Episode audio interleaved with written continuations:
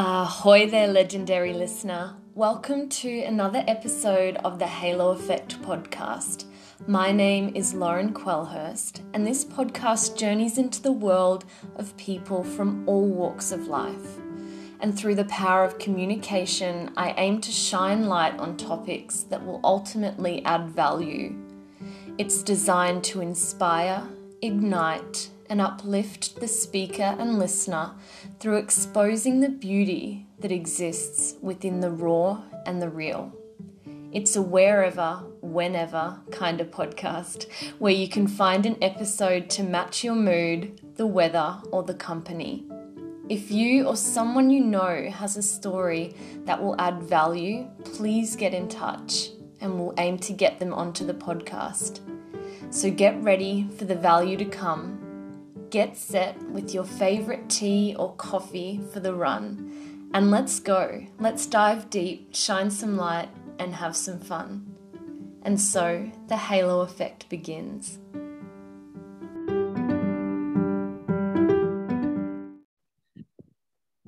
So, introducing here the beautiful Denise Davis Gains, and we've just been briefly speaking about how her yoga journey and really life journey, I guess, in a way, began in the year of 1993, which is a special year because that's when I was born. So that just goes to show what a beautiful connection was made. And um, and I think it's also the year that you know my, one of my favorite albums came out with Alanis Morissette. So it was a good all-round year, I think. I remember um, the album.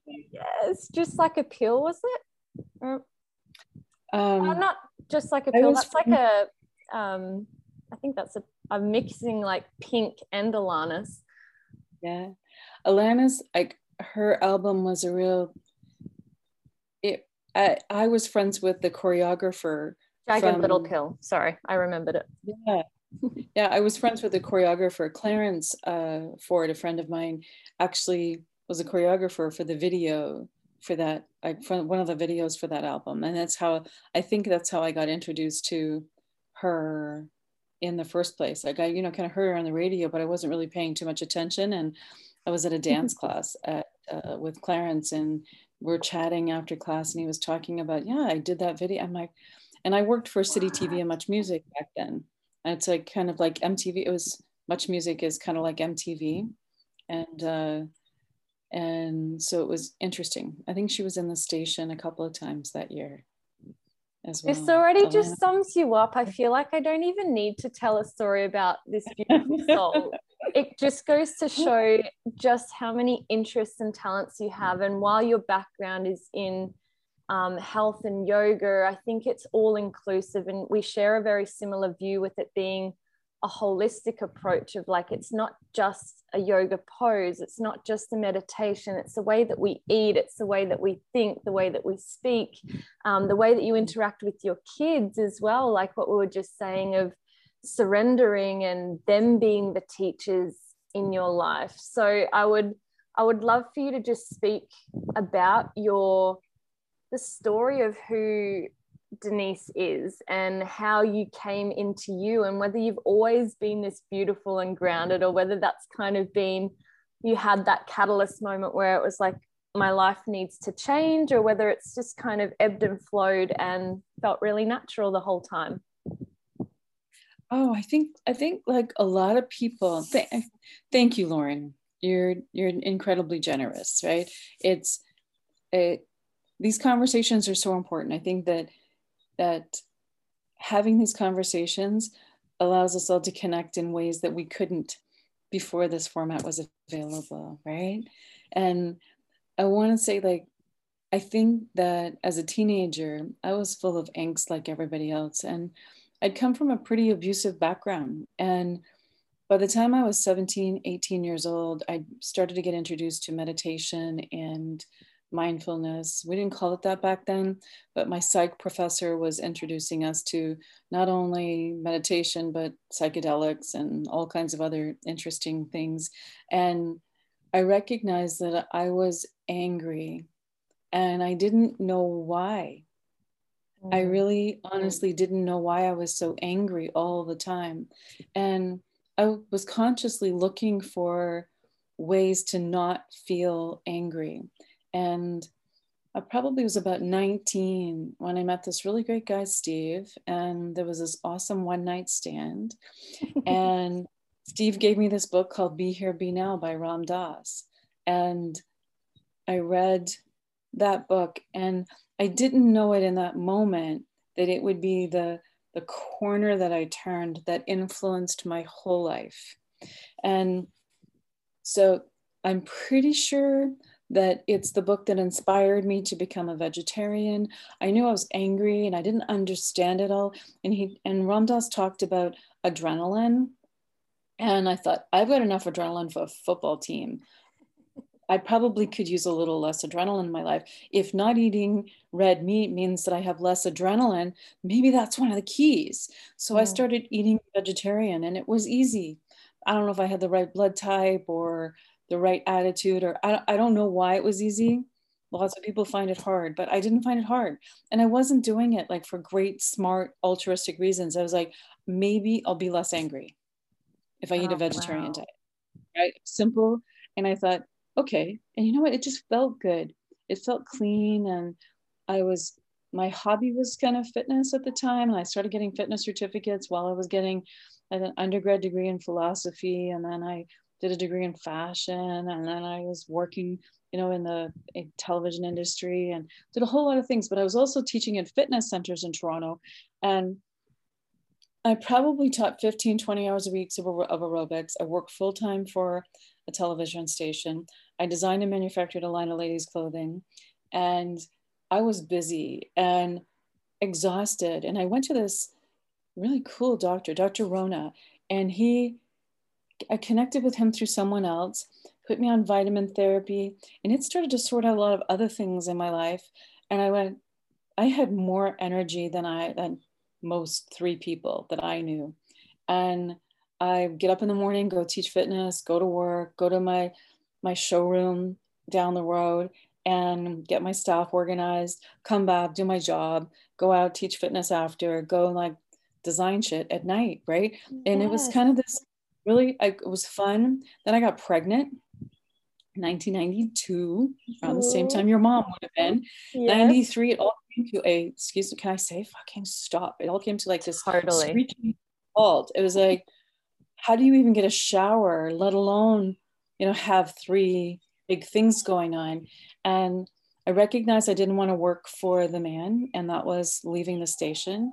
And I loved teaching fitness, and I had just met the woman who had become my yoga teacher. And I went and did my yoga teacher training, and I haven't looked back since, Lauren. It's just been, I taught at Laurier, uh, Wilfrid Laurier University here in Canada. It's a pretty big university. It's like, you know, top 10 university in Canada. I, they were invited me to teach there as an expert in my field in yoga. And in physical fitness and group exercise and yoga therapy. And that started in 99. And I opened a yoga studio in 99 and done all it's like it's just been this like crazy, interesting and challenging. You know, like it's I got divorced in 2002. My my ex-husband became violent and it was but I feel fairly certain from a violent childhood you know, not doing all the work, stepped right into the relationship that would turn violent, probably because I was attracted to the same energy. And so, if I had anything to say to anyone else who's going through that out there, is to do the work, go and talk. You know, it's talking to people and doing your work and recognizing that you're worthy of great love, right? And it's that process that helped me to be brave enough to walk out with my three kids and be a single mom for the last since 2005 i guess. Yeah 2005 and now they're all wonderful adult humans. I have one grandbaby and i'm married to a wonderful man who has five grandkids and I'm, well not we're not married we live together. And you know if i hadn't been willing to give up ordinary and tough i wouldn't be living this incredibly beautiful life we sail. It's my another passion of mine. I'm a sailor. You mentioned that you live in uh, Secret Harbor. Sacred Harbor. I was like, oh, my like deely boppers went off going, Secret Harbor, that, that's amazing. We love the water, love being in it, on it, over it. You know, just water is my saving grace too. So yeah, like here we are. My oldest is 27. He just dropped, he just dropped his first pop song, Lauren. You're gonna have to check him out.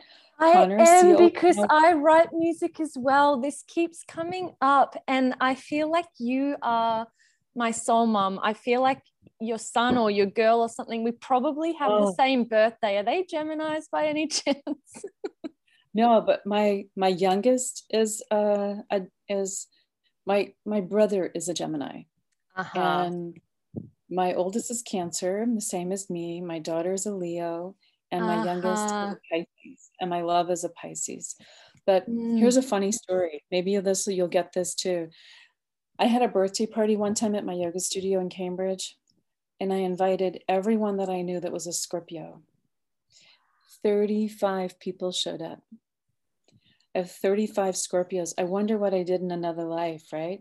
To like have 35 Whoa. Scorpios. My, my mother, my father, my grandfather, my ex husband, an ex boyfriend, and like at least seven of my closest friends, and probably five of the yoga teachers who've done training with me, who've stayed with me for like five, seven, 10, 15 years, they're all freaking Scorpios. So Cancer is good with Scorpios. You know, we're kind of cool with the intensity of a Scorpio, but wow. Yeah. Gemini, I love. My brother and I are like like this. Gemini and Cancer are like just we are we come to our souls have come together to do this work, right? It's easy. It's easy. how Gemini, and like how we've come together obviously like immediately when we jumped on the chat to say hey to each other it was it was an instant knowing. I'm like oh this girl it's been a little while since we've had a chat but how are you denise? It's just like i don't even feel like calling you denise feels right. I feel like i just want to give you a big hug and call you mum. Like it's that sort of soul mama feeling. And it's Absolutely. such a yeah it's such a beautiful gift. And um it's I think it's because you've put in the work, it's the trait that you emit. Like, I'm sure that I'm not the only person that has said that to you. I'm sure you get many of your kids' friends that, that call you mum, and that you just, I'm sure walking into your house, you've got a beautiful vegetarian mama dish cooking, or you just want to nurture, and that's the water element. And like, I, am the same as you. Like, I guess when I'm visiting you in Toronto or you're coming here in Australia, we are going to be on the water because that's my place where I feel most grounded. It's a place where I feel is my yoga. Like, I feel like that's when I go into a state of oneness and I'm literally not thinking like about any of the cares in the world because it feels like something shifts inside of me where it's like it's all just right. right. I, I can't explain it. you don't have to. I know exactly what you're talking about.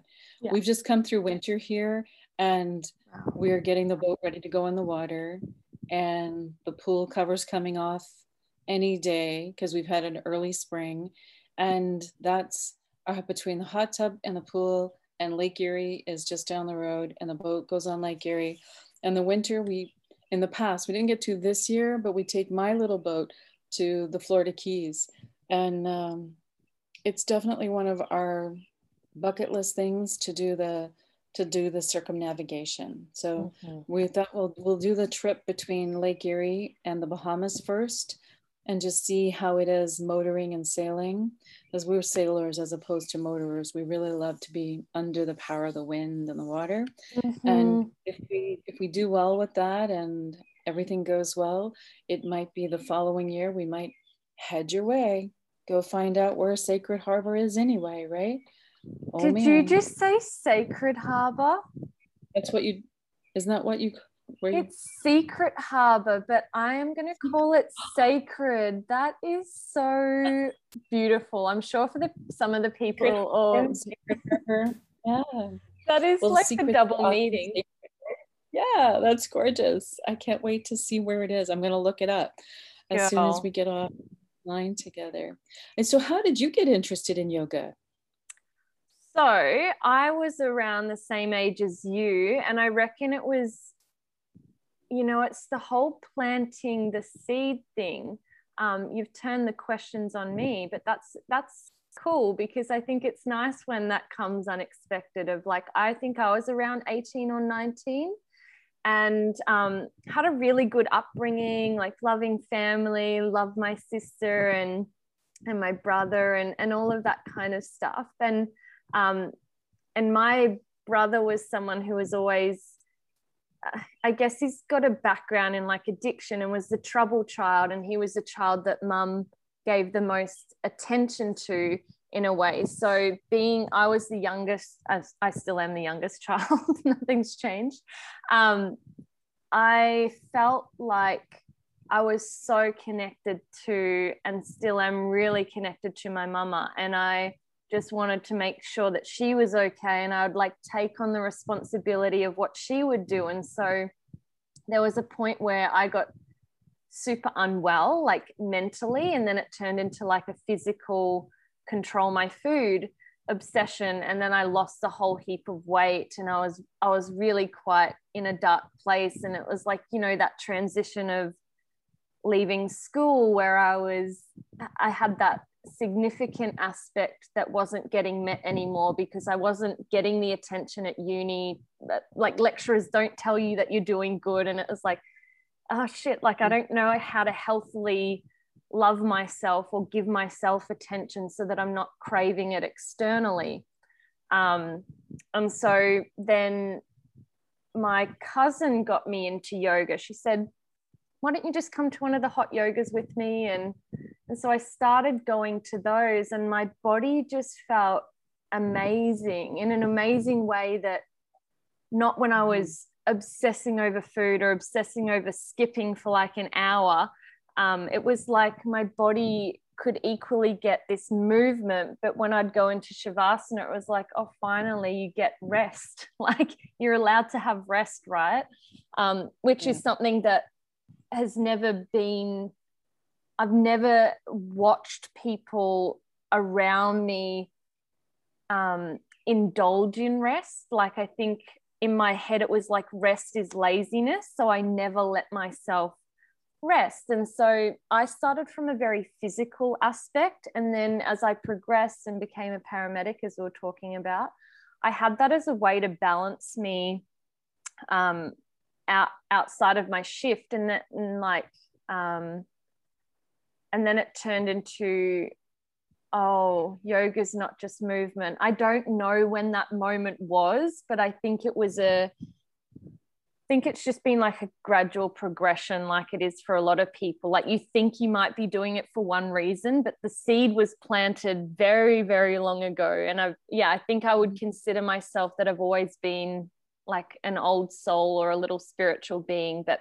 might not have known quite what it all meant when I actually first entered the the physical yoga realm, if that makes sense. Absolutely, absolutely, yeah. yeah. One of the things we teach in teacher training is that it doesn't matter what you come through the takeout for, window for, you get the fries. Yes. It's yes, I want the fries. You want fries with that, and they're like, no, no, no, I'm good. You come out and you get oh, I got the fries, right? so whether you come in because it's a way to control your appetite or whether it's a way to control your mind or whether it's for stress or no matter what reason you arrive, it's like this synergistic thing that just starts mm. to I you know permeate everything. So thank you for telling me. Like it's beautiful. It's beautiful that it's been I, it never it never gets old for me to hear people's journey right and that's the whole like it's cool because that's the whole reason for this podcast like we were saying it's like why am i doing this? It's like to hear the beautiful message behind the beautiful soul. And um and like we were saying as well this isn't over like now. It's not oh i did my yoga training and i'm i'm finished which is how i've previously thought about so many things in my life um, of like i'll do that course and i'll get that done and um, and I'm, I'm always thinking of like how can i get this done quicker and how many more things can I fit in? And I, you know, I, I put that down to being a Gemini partly, but um, my gorgeous best friend asked me, he said, So what next when you complete that? And it just kind of was like, oh shit, I don't know. This, uh, right. yeah. And so it's like, that's what I love about you and what we were saying is that you get more excited the more that you don't know because the more that you start to learn, you go, oh, that's like a mic drop moment or a, oh, I never understood it that way until now. And, and now it makes me look to this book or to this podcast or to mm-hmm. reach out to this person. So I'd be mm-hmm. curious to know from that Ram Dass book who your mm. teachers mm. became, like physically or on a book level, and who they are now. Because, um, okay. yeah, speak to that. So, so so many things have happened since that book. The what I realized that Ram Dass had been with me for a long time already. The night that I read that book when I was 19, the night that my grandfather died when I was 15, Neem Karoli sat on the end of my bed, but I didn't know who he was then. Wow. And I sat up and talked to him about my grandfather. He looked a lot like my grandfather. So at first I thought it was my grandfather's ghost wrapped in a sheet. I was like, why, puppy, why are you in a sheet? And he just sat with me and held my hand. And oh. I was oh. like, this is weird. At first I thought I was dreaming. And then I I I I was sitting there going like this is it felt so real, Lauren. And he didn't use words to talk to me. It was like I could hear his voice in my head. And I really thought it was my pop. I thought it was my poppy, you know, like it was my poppy coming to say goodbye. And I thought that he looked different because of being in hospital and other things. And when I read Be Here, Be Now, and I saw Neem Baba picture, I was like, I recognized him. And I recognized that he'd been with me for as long as I could remember. As there was, mm. I, like I said, I came from a pretty abusive uh, upbringing and probably, you know, died and left my body more than once as a child and uh, and went through some pretty traumatic things. And there was always the sense of this person with me like, that I talked to even as a child. And when I read uh, Ram Dass's book, Be Here, Be Now, I recognized, I immediately recognized Neem Karoli Baba Das as my teacher and mm.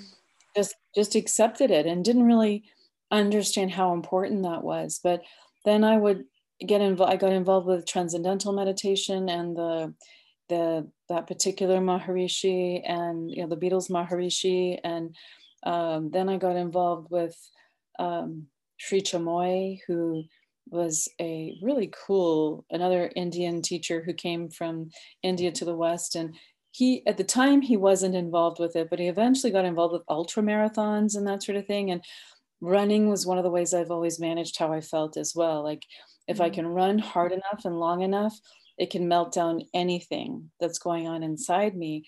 And so I really resonated with Sri Chinmoy's teaching about world peace, and I learned about the the chakras and all kinds of interesting things. Like he led a, med- a meditation at the Metro Convention Center. There was 2,000 people there in 1982, and my brother, I, you know, my brother had come to visit me, and I made my, you know, like teenage brother go to this a crazy kind of hippie hippie meditation sit in for world peace thing and and then from there I guess I, my movement teachers were dance teachers in the beginning, and I, and it just kind of like my meditation and movement were, you know, on a course to collide. And the teacher that I had in Toronto, Susie Diaz, was trained um, in Kripalu yoga. She'd been to India, and she had degrees in dance and um, had done a lot of work in Feldenkrais and Alexander technique. And so we were teaching in the same circles and I was subbing for her. She was subbing for me. And she said, Why don't you come to my yoga class? I'm like, Yeah, okay. And I went to her yoga class and I was like, I'm in. This is, this is how my body's meant to move. And yeah. so I did training with her. And then I did intensives and like for eight years. I went wide. Mm-hmm. And I did intensives in every style of yoga I could get access to. I'd had Connor while I was doing that first training, and I worked with, let's see, Richard Freeman, who's an Ashtanga oh, yoga teacher. Yes. Right, early days with him. Lilias Folan, like the cable TV yoga teacher from the 70s and 80s. I grew up with her, you know, like seven o'clock in the morning eating my Cheerios, you know, doing yoga with Lilias on the TV. And I went to an intensive with her. And she's like, when you say that mama energy, she had that same mama energy for me when I was like, I guess I would have been about 30, 31 around that time.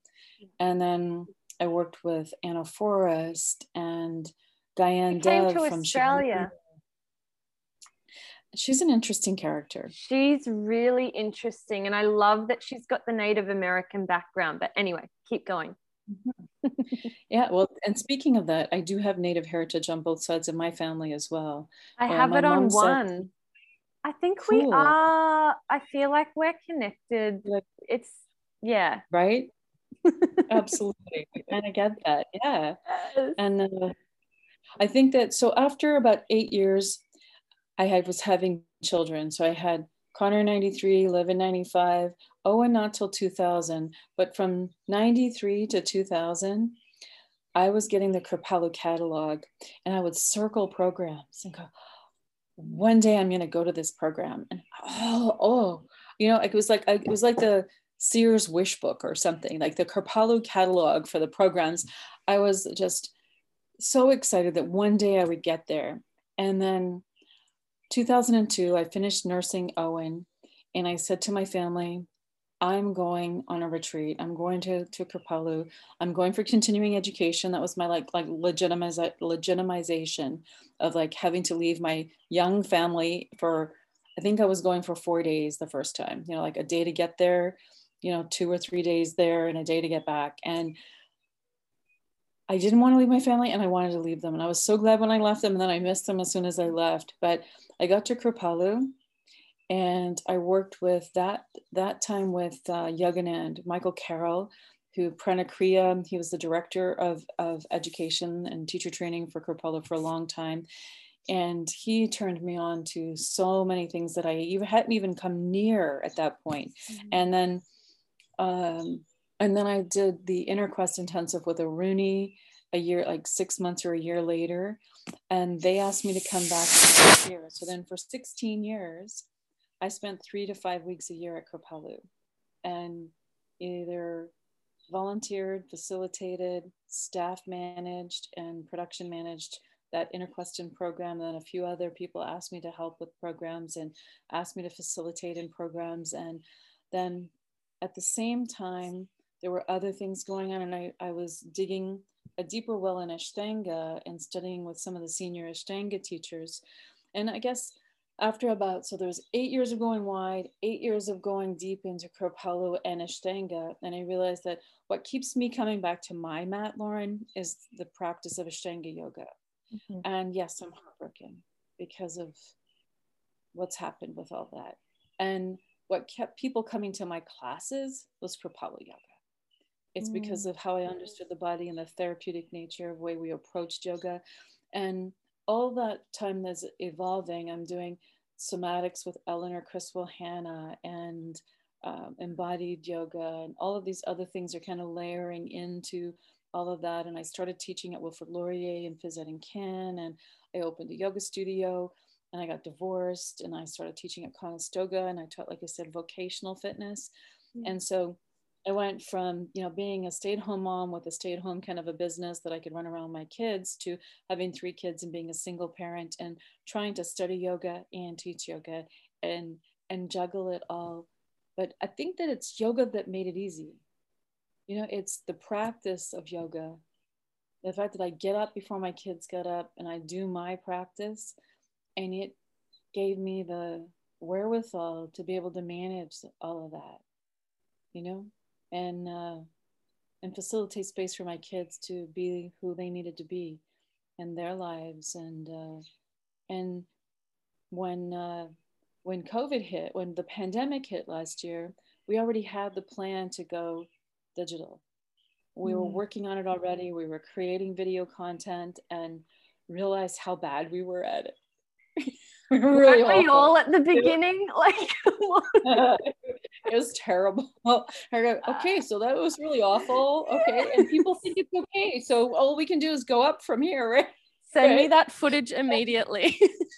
right? It's ter- it's just really terrible.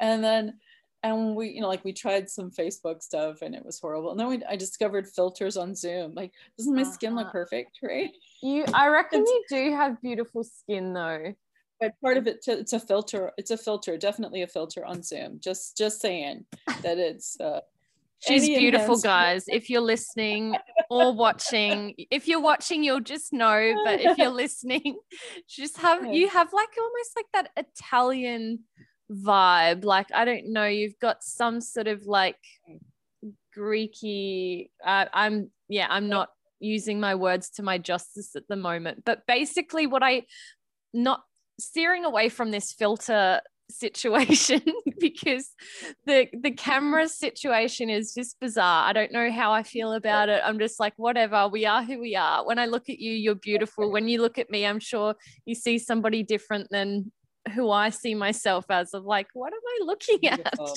at? Absolutely beautiful. Yeah. Um you look like you could be one of my kids. Uh, Absolutely. I, I feel like one of your kids. It's so weird. Like even just your your progress in life. I'm like, you sound like like my mama in so many ways. And I, I'm adopting you as my mama. And um absolutely.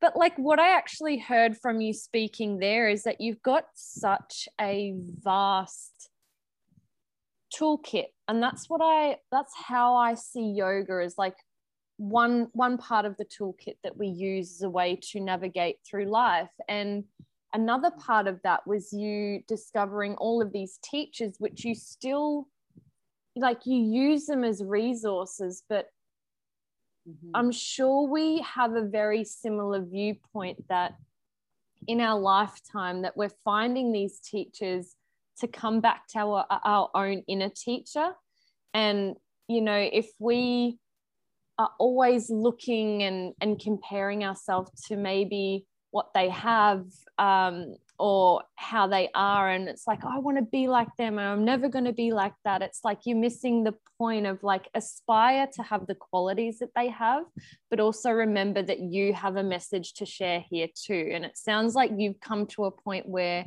you're acknowledging that you don't you don't need to do any more courses. Like everything that you have is within you but you're just like no but but what if i wanted to? Like what if i wanted to do that training and go oh yeah of course i remember how to do that. And i feel like doing courses for me is like it's a way of oh that's right i remember i did that. And it's like because i believe in past lives and i'm aware that not everybody does but i i honestly feel that when i meet someone or i do a course or get a certificate i'm like i was only doing that to remember that i've done it before. It's so bizarre it's a true story though you're absolutely right and yeah. every now and then a teacher comes along, Lauren, where it feels like when you're just hanging out with them, mm. it feels like your consciousness is expanding just being in the same room, right? Totally. And when those teachers come along, it's, I don't know if it's a remembering, if it's, they're the same soul group. I don't even know. I don't feel like I need to put a name on it. Right. I just sit, I, that, that sitting in it and going, okay, yeah, we're on this journey together. Thank you. So grateful. And like what the person who's coming to mind the most is, as I was talking about him a lot today, is Thomas Ashley-Farrand His spiritual name was Namadeva, and he was my Sanskrit mantra teacher. And he's the teacher that just opened the door to my voice in a way that I didn't even know was possible. And I didn't realize how much I hid my voice before I met him. And Sanskrit mantra freed my voice in a way that I, I, I don't even have the words to tell you. It just, I, I chant now in front of hundreds and thousands of people without even thinking about what I sound like. It's just my heart coming out through my voice and that devotion coming out through my voice. And Mm. And it's, I can hear his voice and his teachers and his teachers, and they're all just coming through to the people who need to hear it. And and I can feel it resonating. And it, so it's when teachers like that come along that you realize that uh, there'll always be teachers for us and there'll always be people to share that with if we choose to.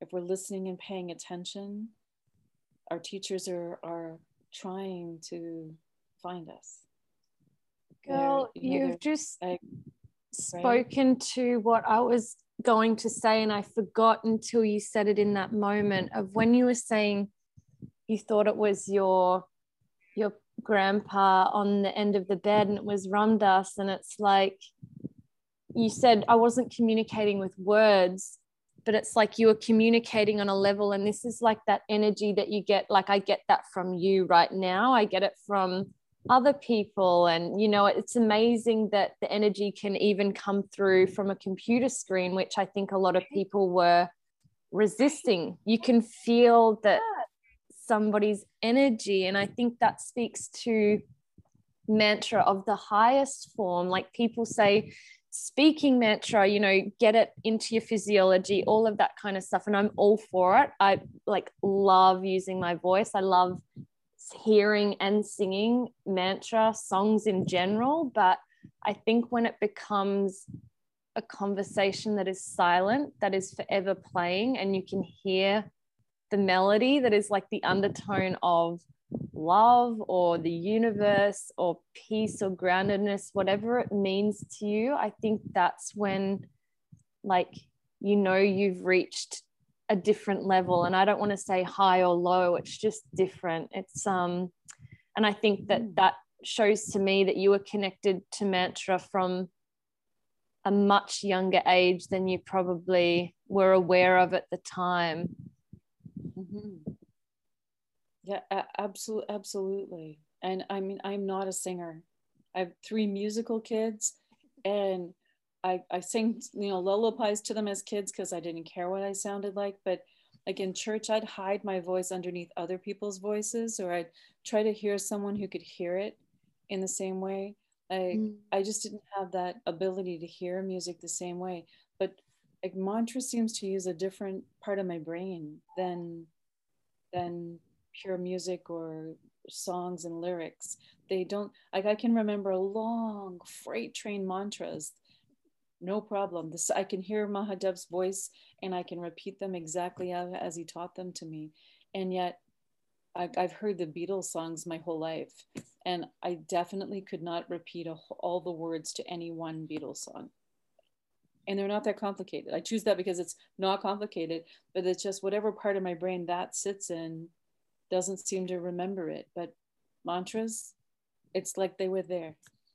And he so just for like unveiled for people who are who might be hearing or watching and going like what is mantra it's that weird chanting thing um mantra is just like sanskrit words put in a form for a particular message, whether it's for healing or whether it's, you know, a certain, um, yeah, just a certain message that it's trying to put out there, whether it's to be inspired or to heal or um, to resolve grief or to clear the illusions. And what they often speak about in the yogic terms is that when we when when we pronounce or speak a mantra in Sanskrit, it actually speaks to the essence of the word. So I can look at, you know, the window behind you and call that a window. But if we'd all called it a bird like 20 years ago, we'd all call it a bird. Um, so it's like, but what mantra does is that the meaning of that um, pronunciation or the sound that doesn't change like i don't know if you want to give that any more grace it's making sense in my head but i don't know if i'm doing a disservice by complicating it not at all you know and it's important to speak so that you resolve your own understanding of it right? yes and that's that's important as you speak your words you start to find your understanding of it by sharing our words. A mantra is part of Nad Yoga, the yoga of sound. And mantra is whether it's thought, whether it's voice, uh, it's their their struck and unstruck sound, right? But they all emanate from thought, yes. right? So thought comes and something strikes your vocal cords. And even mm-hmm. if you mm-hmm. think a word, it taps on the roof of your mouth. Just think the word Mississippi and feel the roof of your mouth as you think the word. Mm-hmm. Right? So there's a tapping that's happening. Right? So a long time ago, when the language of Sanskrit was evolving, it was a code language. It was never a language that was a colloquial language that was spoken, you know, colloquially in a community. It was a code language that the Brahmanical caste across the continent of India could talk to each other. And they created this code language based on vibration. It was a vibrational nature of calling the thing based on what you were trying to explain just now of like if you know a person is what is the the sound of the vibration of that so it's like the impetus that creates the matter in the beginning mm-hmm. there was the word mm-hmm. like a christian variation of that almost every cultural around the world has this idea that sound came first whether it's creation whether it's the evolution the big bang theory is all sound first right? And so sound and thought before it thought is the thing that creates the struck or unstruck sound. And that everything mm. has a vibration. Sound has a vibration and that vibration goes out into the universe. Like you if you drop a pebble on the top of a still lake the vibration goes out. It doesn't stop at the shore. It's just where we stop seeing it mm-hmm. and if the, the sound of your thought it has a vibration that's going out it's one of the reasons why yoga invites us to saucha that have clean, clean thought process, right? Yes. And Christians bring up their kids to believe God can hear your thoughts. Uh, other traditions have, you know, similar ideas. It's like you can we control our thought process so that we're not sending out a negative vibration.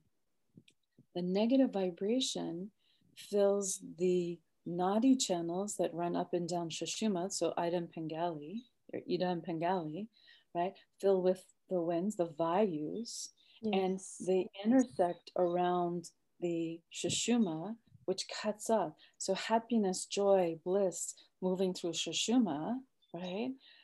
Angst, anxiety, stress, irritability, it's running through, it fills the wind up, which knots and creates the knot, these samskaras, the mm-hmm. the knots that get. So you, when we do mantra, we sing, it forces one through Sushumna Yeah. When we make sound, ha, any kind of singing, it gets when you sing, you let go of all that. Like, how does it feel when you sing?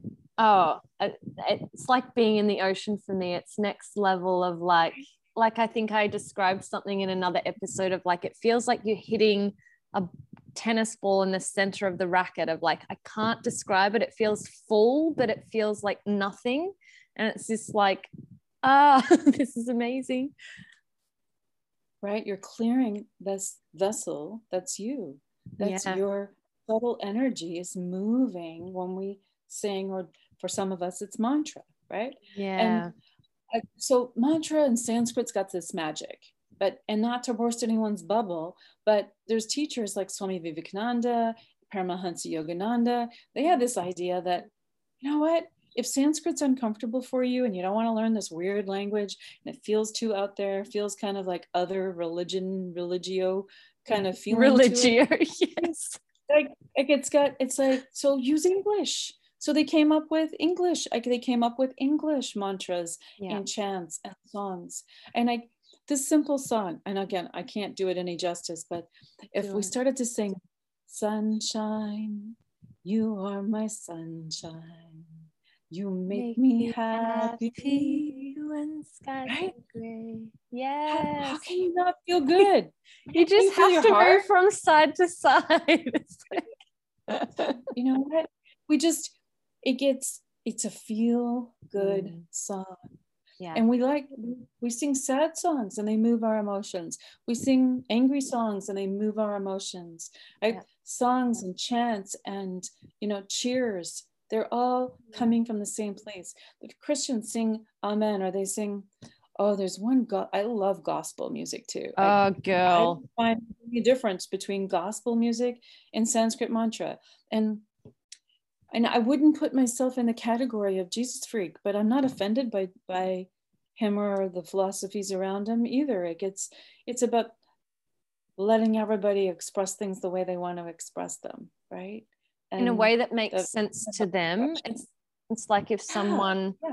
if someone tried to tell you that your way wasn't right or um, in a way that didn't like that wasn't a teaching that worked for you, that's never going to stick. It's like the Beatles song that you say. It's like you love them or whatever, or can appreciate yeah. them, but it's like it's not sticking in the same way that mantra or Sanskrit does. And and that's because you're uniquely who you are and they're uniquely who they are. And you know, if they're not like they might actually have something to teach you. And that's my way to approaching things of that's really different and that's challenging my beliefs but please tell me more about that because it's either triggering me or it's an opportunity to um, have a little bit more insight so that I can have either empathy or compassion or know how to ask them better questions or really know how to light them up. Because I think that, you know, when we talk of things like spirit or energy or um, religion, people can so quickly go to, again, the thought process of, oh, that's a cult or that's a this. And that thought process is creating their their speech, which then their speech creates their actions, and their actions create their karma. And it's like that to me is uh, like it just speaks to the whole thing of what Ayurveda speaks to of all illness starts in the mind. And I know that that can probably be a pretty far fetched idea for some, but I truly believe that. Like to me, that makes so much sense. If we're thinking well and we're kind of going, I'm going to have a good day today, you're going to be looking for ways or speaking in ways that are going to make you feel good. And if you're thinking, oh, I'm so tired, I've got so much stuff to do today, and oh, this XYZ happened and it's terrible, blah, blah, blah can guarantee you your day's not going to be great and it's going to be that like attracts like and you'll find someone else who misery loves company and they sure as hell will keep you company and trauma bond with you over all of the drama. It's probably drama bonding really. Absolutely absolutely. Yeah yeah so it's i think that um if we shift our gears everything around us, around us should, and not to oversimplify, uh, you know, either. Like it's, yeah. But I think that ultimately, part of what yoga has the capability of doing is helping us all to stay open-minded and mm-hmm. stop othering, stop othering people, things, and take personal responsibility. Uh, you know, listen with both ears, observe with both eyes mm-hmm. and create space for people on our planet to have their own beliefs and their own practices that are sustaining them. Mm. As long as they're doing no harm to anyone else, we could just stay out of it. Right? totally. Like and if we took labels, yeah. like yeah. even the label yoga, that in a way for me, it's something that I was talking to my friend about it's like I get so passionate about yoga, but that's a label that I've put to a practice that needs no words. And, you know, we need we need words in order to communicate with other humans and and to to exist in this in this world in this lifetime. But I also believe that there is that part of us that is connected without any words. It's like my bond with my sister or my mom or people that I've just so deeply like I don't know, you just you're just one with them and you know what they're thinking, you know what they're feeling because you're tuned into like every part of them and and I think that's what I love that yoga does for me. It makes me feel more connected to the parts that feel authentic to me and the ways that I can connect to people. And and while I term it yoga, it's like it's a lifestyle. And so if I took the word away and said, What do you do? Who am I? It's like I, I would strive to be a master at at this thing that I believe is yoga. I don't even know. I feel like I'm rambling now, and this is like I would love to know what your perspective is on that and and labels and um and what yoga means to you in a, in a way that we can maybe wrap this up. So because I feel like we could probably chat for a million hours.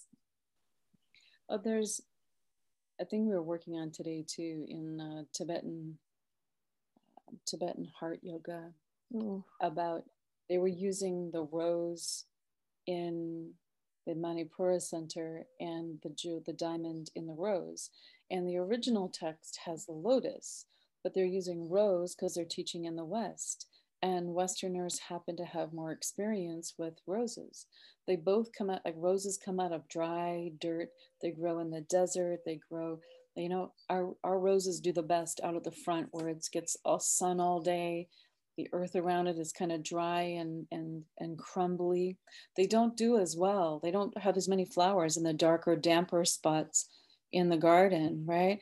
And lotuses come out of the mud right? This yes. big lotus coming out and have that meditation on the lotus. So does the flower care whether you call it a lotus or a rose? Mm. does the does yoga care whether you call it yoga or tai chi or running training or fitness it's it's uh, there's a team at Kripalu um, did a live piece on Instagram this week too, and and their kind of their core piece this week on on their live offerings is it's all yoga. Yes, it's all yoga. Cooking is yoga, you know, relationships are yoga, practice is yoga, yeah. cleaning is yoga the garden is yoga it's like it's and nothing is yoga so it's all yes. yoga and yoga. And i think that when we get hung up and think it's about us in some way then we've mistaken our ego for something in, like more important than it is. And we've forgotten that we're made up of the same stuff as the as the purusha of the of the cosmos. Yes. Like uh, we're, we're made up of Prakriti and Purusha, and the earth is Prakriti, and the core energy of earth is Purusha. It's the Purusha of this planet, and we're part of it. So, mm. othering and separating and separating genders, separating races, separating it's all of that separate. Like part of, I think, that why we're here at this moment is to stop the othering and recognize we're all part of one larger prakriti and purusha. We're coming into manifest form so we can do the work of uniting our essence and mm. dispelling the myths of separation. That would be again Swami Kripalu's teaching. And I think that you know we're coming out of these guru lineage based teachings where they were flawed because of the thought process that they were somehow above natural law. And sometimes a practice of yoga can make you feel very powerful. And we misidentify that with being somehow special and we're not no because you're uh, an, an, evolved yogi doesn't make it okay for your 41 year old body to take advantage of some 16 year old body mm-hmm. regardless of the gender and that no you're not special actually you're responsible and you're oh, responsible yes. for well-being of all of those in your care and whether it's your children or whether it's our energetic uh, relationships, we're responsible. And if we take advantage, that's damaging us as much as it's damaging the other person and the whole planet, right? So whether it's how we hurt anything. So one of the first tenets in the, Ashtanga philosophy is nonviolence. Mm. And if we live by, if we live by that simplicity, it sounds, and maybe I make it sound simplistic and you know, our friends who love to eat, you know, bacon with their breakfast might be like, what do you mean? What do you mean nonviolence? It's like, you know, it's a choice. I'm never going to criticize anyone for the choices that they're making. I'm just going to keep trying to make the ones that I think can make for a better life, for a better family life, for a better community, and you know, make make my decisions as part of trying to be responsible for this planet. Mm. And and if if I make a difference, then I've done something good with my life that at the end of the day is is all I could hope for, really, is to have lived a good life. And what's that old saying? Slide into home base, you know, like uh, covered in dirt and mm. worn out. Like I want to wear, wear this package out. and you know, we we race sailboats, and I'm throwing myself around the boat like I'm 22, and I come away going, "Oh my god, I got to do yoga because my body hurts." yes. Thank God the practice of physical practice of yoga, and you know, I watch you know the challenges that my kids go through at different times, and I'm like, okay, thank God for meditation. Let's let it all go. meditation, right? Like do meditation together. And then I watch my kids like, Mom, what do I do? And or watch them meditate or practice yoga or, you know, like call on something that they've witnessed. And that to me is like, okay, that we did something good. We did mm. something good by living a life of making those kind of choices so that they influenced at least the people in my own family, if not our bigger, our bigger family. So I don't know, the long-winded answer, I'm not sure that any of us really know. And we're all, as Ram Dass say, we're all walking each other home, right? Mm, that's Let's just beautiful. each other home. And I'll listen to you for a while and thank you when you listen to me and interrupt. I can interrupt and be interrupted equally well, you know, like it's okay.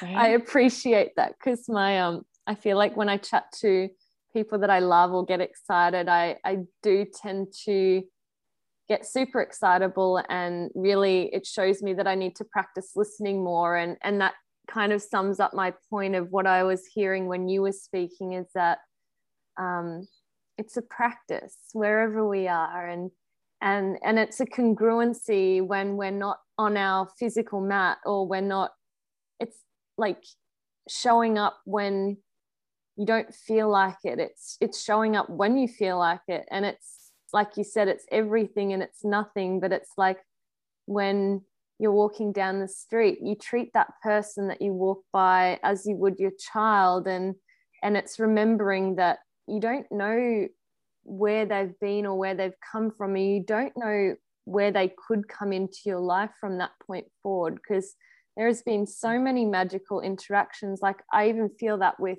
you. I don't know where our friendship is going to go moving forward but i it it could be something huge like do you know what i mean of like if i chose to sit back and and hold back on what i want to offer then we wouldn't have met in this lifetime and that's okay because that would have played out how it needed to but i felt this huge calling to do this podcast and to start putting it out there to people who i'm you know, I'm seeing the work that they do, and I'm like, I literally do not know this person from a bar of soap, but I want to. And and yeah, and people like yourself who get back, it's like, wow. And it's this remembering of I'm being congruent. So the people that are coming through it hasn't felt difficult to do this. It's like to some people, it might be like, that's weird or that's random or whatever. Like who whoever might be thinking that or not, who cares?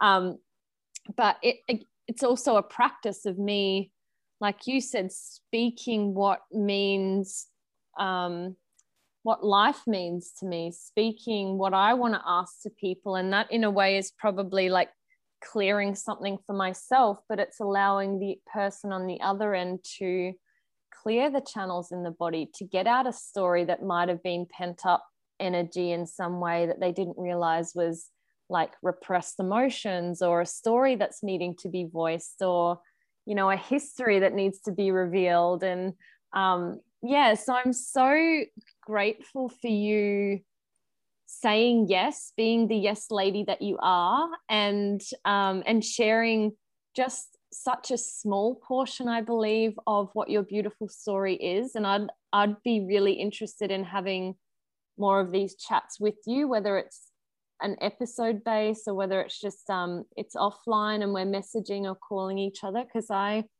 would really love to know more about the person that you've been and the person that you're continuing to evolve to be and your kids as well. I want to know like what their music is so. Mm-hmm. i'll um, I, I think so too. I'd love to chat with you more anytime lauren. This has been a, an absolute pleasure to get to know you just a little bit and uh, and hear what you're up to. I'm going to share in the chat i can share in the chat um, box here my son's music on Spotify. I guess it's what I use. I don't know. I love it's, uh, Spotify uh, too. Good. You can you can find them on on all of the tools, but this is just one that's easy for me to find. And let's copy just his.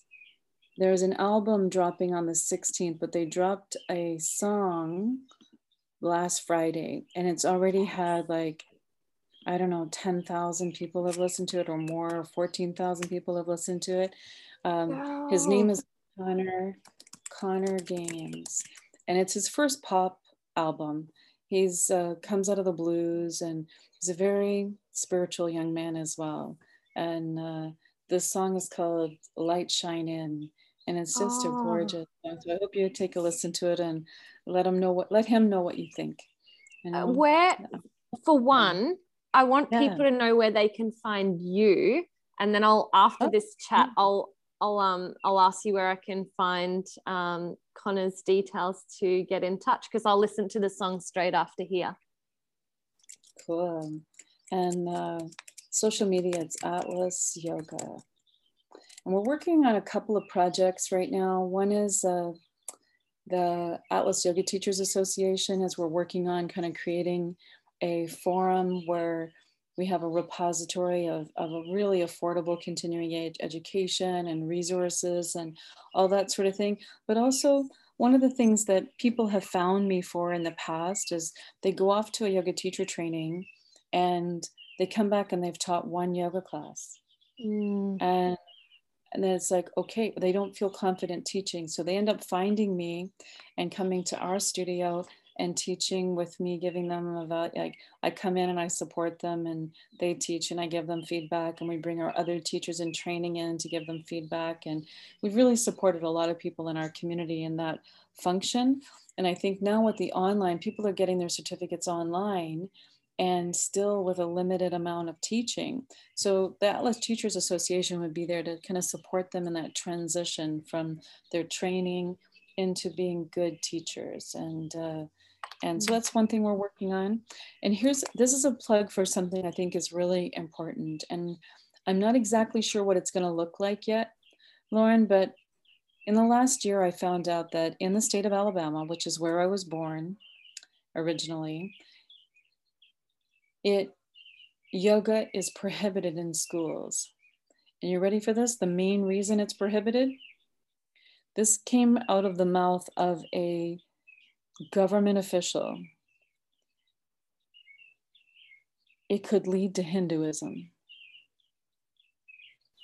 How is that like, even? What is so, that? so I was like, so you're worried about kids practicing yoga because they might become Hindus.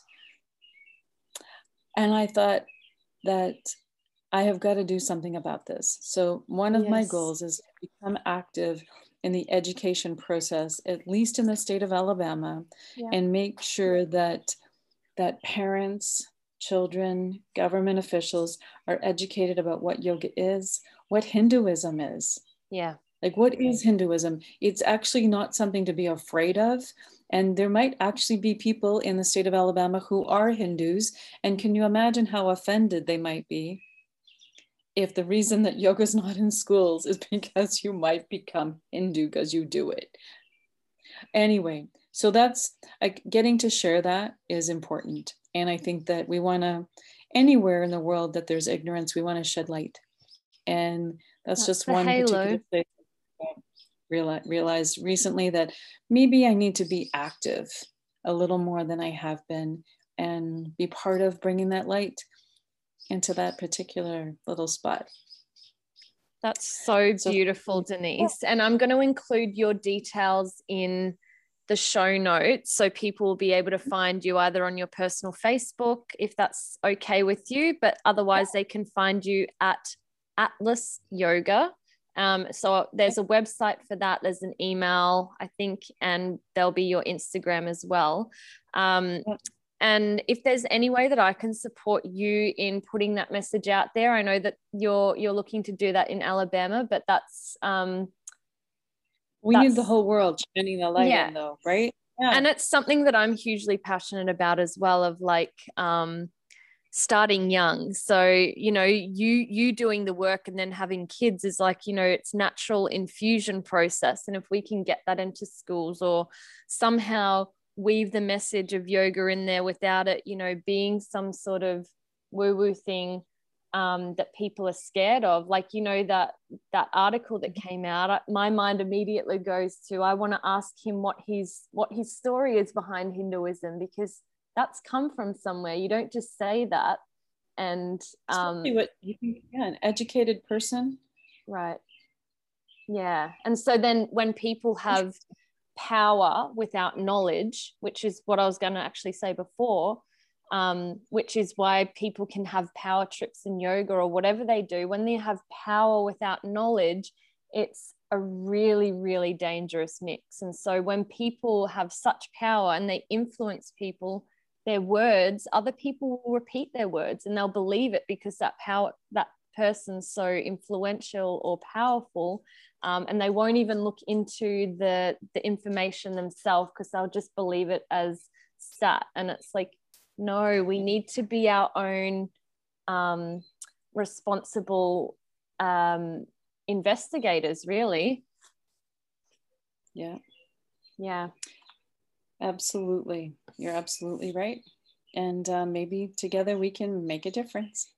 We're doing something. The the halo effects out there shining light. So let's um let's continue to shine the light together and um and yeah, I feel like everything's together. There's no part of this path that's alone. So thank you for joining me here. I'm gonna um, I'll end the recording, but if you want to just stay on for a quick few minutes afterwards and we'll um, part ways before we meet again, Beauty? Sounds good. Great. Thank you all for listening. And I just wanted to give a shout out to all of the listeners who have been supporting me here on the Halo Effect. And I hope that you've really been getting as much value as I have been about with the people that I've been connecting with. And maybe it's just something that, you know, makes you feel a little bit closer to me because I know that I have moved away from some of you in in Tassie and some family who's back in Queensland or maybe there's people that I haven't been able to reach overseas so that's that's filling my soul up with a a great deal of beautiful energy and um, yeah for all the people who are, have been getting back with feedback and support and constructive criticism it's been an absolute pleasure and I continue to get excited to serve you and give value. And so thank you so much today again, Denise. I've, I've really enjoyed today's chat. Me too. Thank you, Lauren.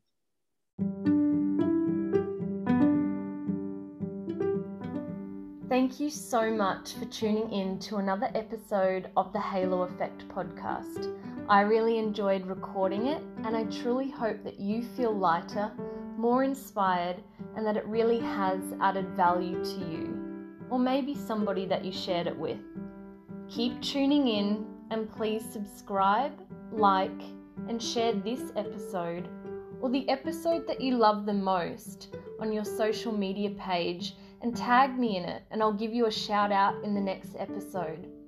And if you're not on the social media train, that's cool. Just reach out to me via text or email and I'll get back to you there.